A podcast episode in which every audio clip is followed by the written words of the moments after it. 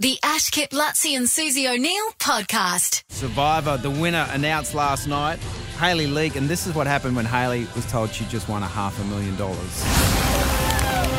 Am in complete shock at what's just happened. I am the sole survivor.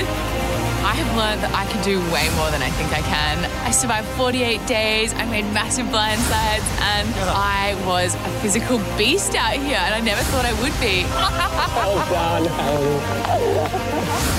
I'm proud of being able to come out here and play a really big strategic game. I didn't want to hide in the shadows. I wanted to make big moves from the start, and I did that joins us now with half a million bucks in the account. G'day, Hayley. How you going? Hey, I'm good. I haven't heard that back again, and that sounds like that's so fun to listen to again. It was, I mean, it was you and uh, you and George at the end, and Ash and I were just saying. From, we- we watched the first episode and, and then said, okay, well, this guy's gone. He's he's not going to make it through the day. Oh, he's a pretender. He just looked. He was so unlikable right Yeah. at the start, and we just thought, oh, he, he, he's gone. But he ended up being the real deal, or real threat at least for you.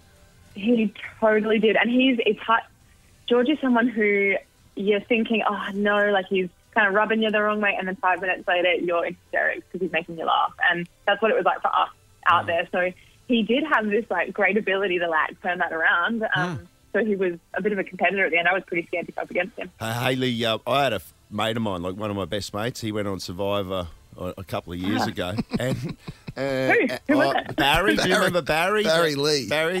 Oh yeah. And Barry was like, uh, he, he went on there, he got naked for his audition. Somehow or other, he ended up on the show. But Well, he- it- Barry was a phenomenal athlete. he was. In the like day. a, like a, Yeah, pro- abso- a prodigious talent. Yeah, yeah, and because he's an Aboriginal island, everyone in the team thought he'd be able to make fire, but he can't do anything like that.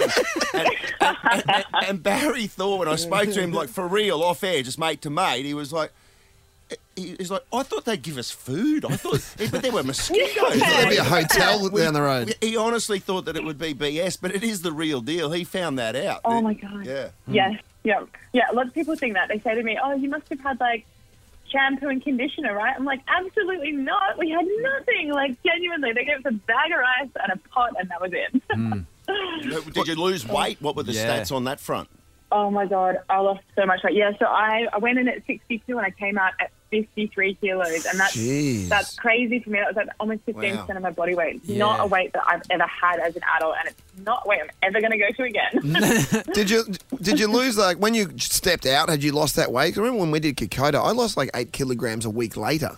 Like it, it was Wow. weird. Oh did, Oh my did god, you- no! I put I put on I put it all back on as quick as I could. Like I'm, Yeah. I'm Sydney lockdown, so like it's uh, Yeah, right. no gyms open and there's plenty of food in the fridge, and I'm I'm not going to starve ever again. Ha- Hayley weighs 101 kilos. What she said to her right what, what was your expectation or going in? Like I, I know you obviously you've won it, but uh, what, why did you?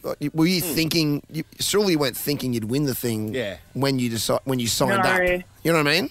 No, I kind of had two minds. Like one, I had like I'd studied the game really hard because I'm a big fan of it, and I thought, all right, this is sort of the way that people tend to win is by playing a really low key game. Like they don't make moves until after merge, and I thought, oh look, that's probably how you should play to win, but.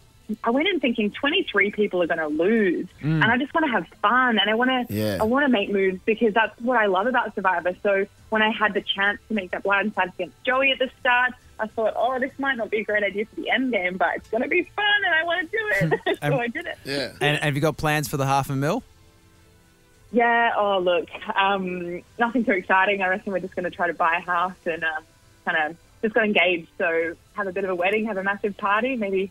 Yeah, maybe celebrate with all the survivors once lockdown ends. Yeah, nice. Has your Nice. partner Jimmy changed now? You're rich or Yeah. he's changed? yeah, I think? I've locked, he's locked in now. Yeah, that's right. That's right. Put him on an allowance. He's a. Yeah, Make sure he doesn't he's lose the up plot. in the morning and yeah, he's making me coffees and you know. Oh, yeah. I bet he is. And so he should. yeah, exactly. Yeah. Well, con- congratulations, Hayley. Well done. Thanks so much, guys. Thanks for chatting. The Ash Kip Luttsy and Susie O'Neill podcast is a Nova podcast. For more great comedy shows like this, head to novapodcasts.com.au.